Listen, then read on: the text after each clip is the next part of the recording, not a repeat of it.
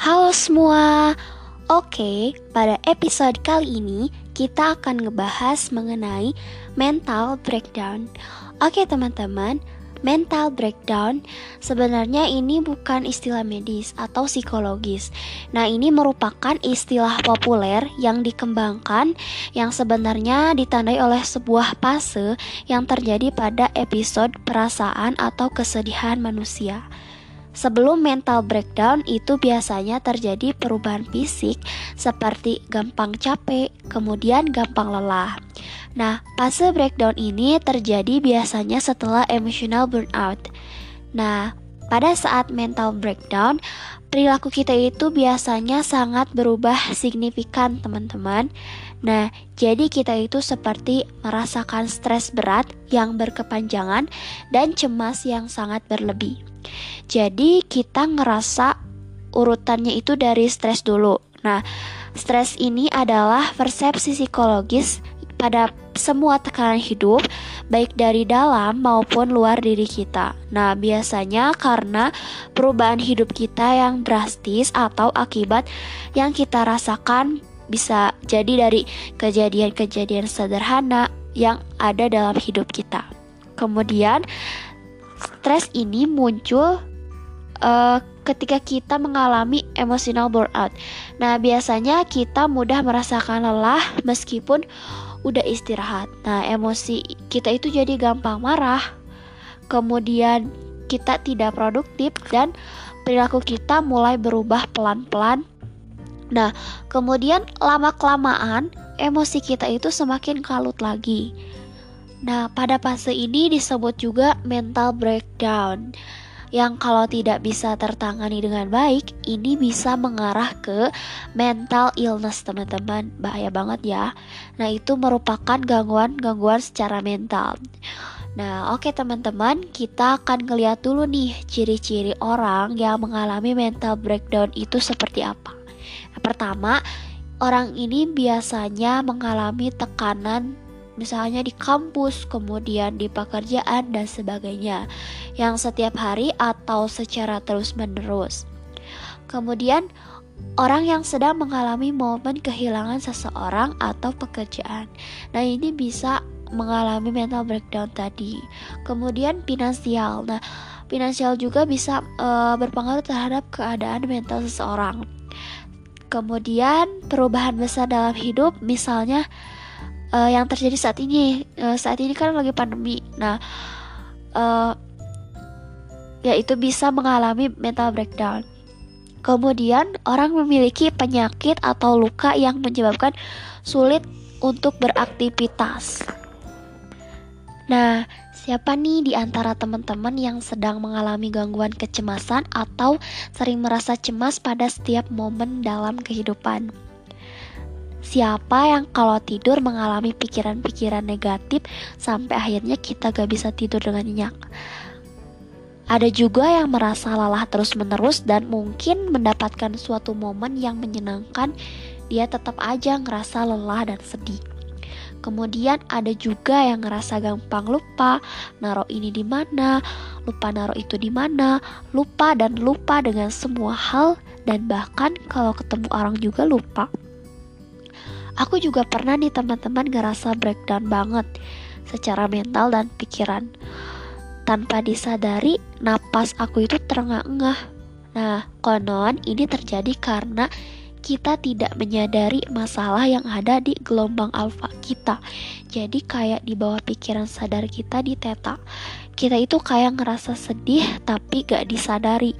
Sampai detak jantung kita yang berdetak lebih kencang dari biasanya itu kita gak sadari. Jadi akhirnya kita kayak orang yang lagi olahraga di teman-teman. Adakah teman-teman yang ngerasa atau mungkin dekat dengan orang seperti itu?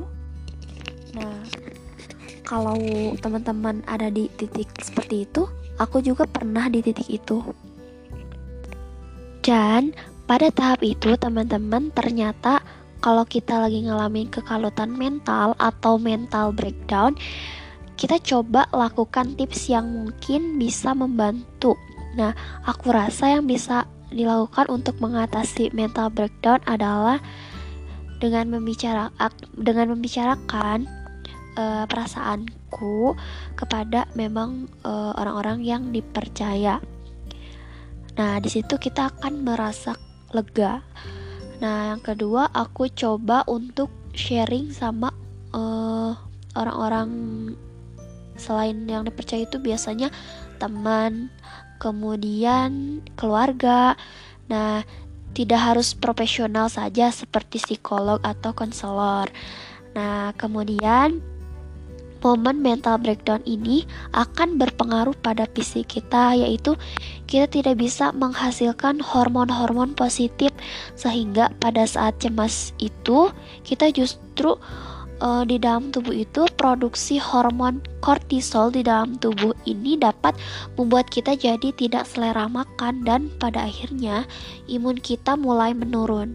Nah, maka dari itu uh, kita harus makan makanan yang sehat dan bergizi secara teratur. Karena kalau kita mau sehat secara mental, tapi kalau fisik kita kurang asupan, uh, itu mungkin akan berpengaruh ke elemen-elemen yang lain yang ada di dalam tubuh kita. Maka dari itu, coba deh pilih makanan yang masuk ke dalam tubuh kita dan itu sebagai bentuk kita sayang sama tubuh kita. Nah, kemudian tips yang ketiga, jangan lupa untuk belajar rileks. Bisa dimulai dengan meluangkan waktu untuk sekedar membaca buku, telepon teman, telepon keluarga, dengerin musik, uh, bisa juga dengan nonton film, buka Netflix, nonton serial drama Korea. Yang pasti saat momen ini kalian itu ngerasa kayak lebih santai tanpa memikirkan masalah kalian. Yang keempat, tips yang keempat itu pelajari supaya mental breakdown itu tidak datang di kemudian hari, teman-teman ketika kita bicara tentang mengelola stres, itu tuh sangat relate banget dengan kemampuan kita untuk bicara dengan asertif, itu untuk berani ngomong not okay atau berani bilang say no kalau kita memang sedang tidak baik-baik saja. Nah, kalau kita mengiyakan semua orang, it's not your job to please everyone in the world. Nah, jadi kayak bukan tugas kita, kita loh untuk menyenangkan uh, semua orang. Pada saat kita lagi stres itu justru kita perlu untuk punya boundaries atau batasan orang-orang mana yang bisa kita pilih untuk dekat dengan kita, aktivitas apa yang kita lakukan dan jangan sampai atas rasa gak enak itu kita jadi ngerasa memaksakan semua hal harus berdasarkan keinginan orang lain. Itulah yang membuat kita itu semakin lelah dalam kondisi ini. Dan kalau kita udah pulih, nah ini penting banget nih teman-teman. Buatlah plan atau rencana untuk menggapai tujuan masa depan yang paling sederhana. Nah, apa sih hal yang sederhana yang membuat teman-teman ngerasa berubah dan terutama yang mengarah pada rencana masa depan? kalau kalian sudah pulih, kalian akan menyadari apa sih on track atau tujuan yang sedang dibuat.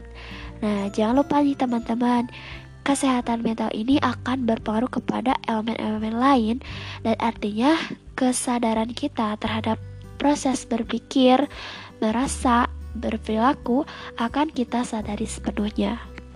Oke, okay, mungkin cukup sekian episode kali ini. Terima kasih dan sampai jumpa. Assalamualaikum.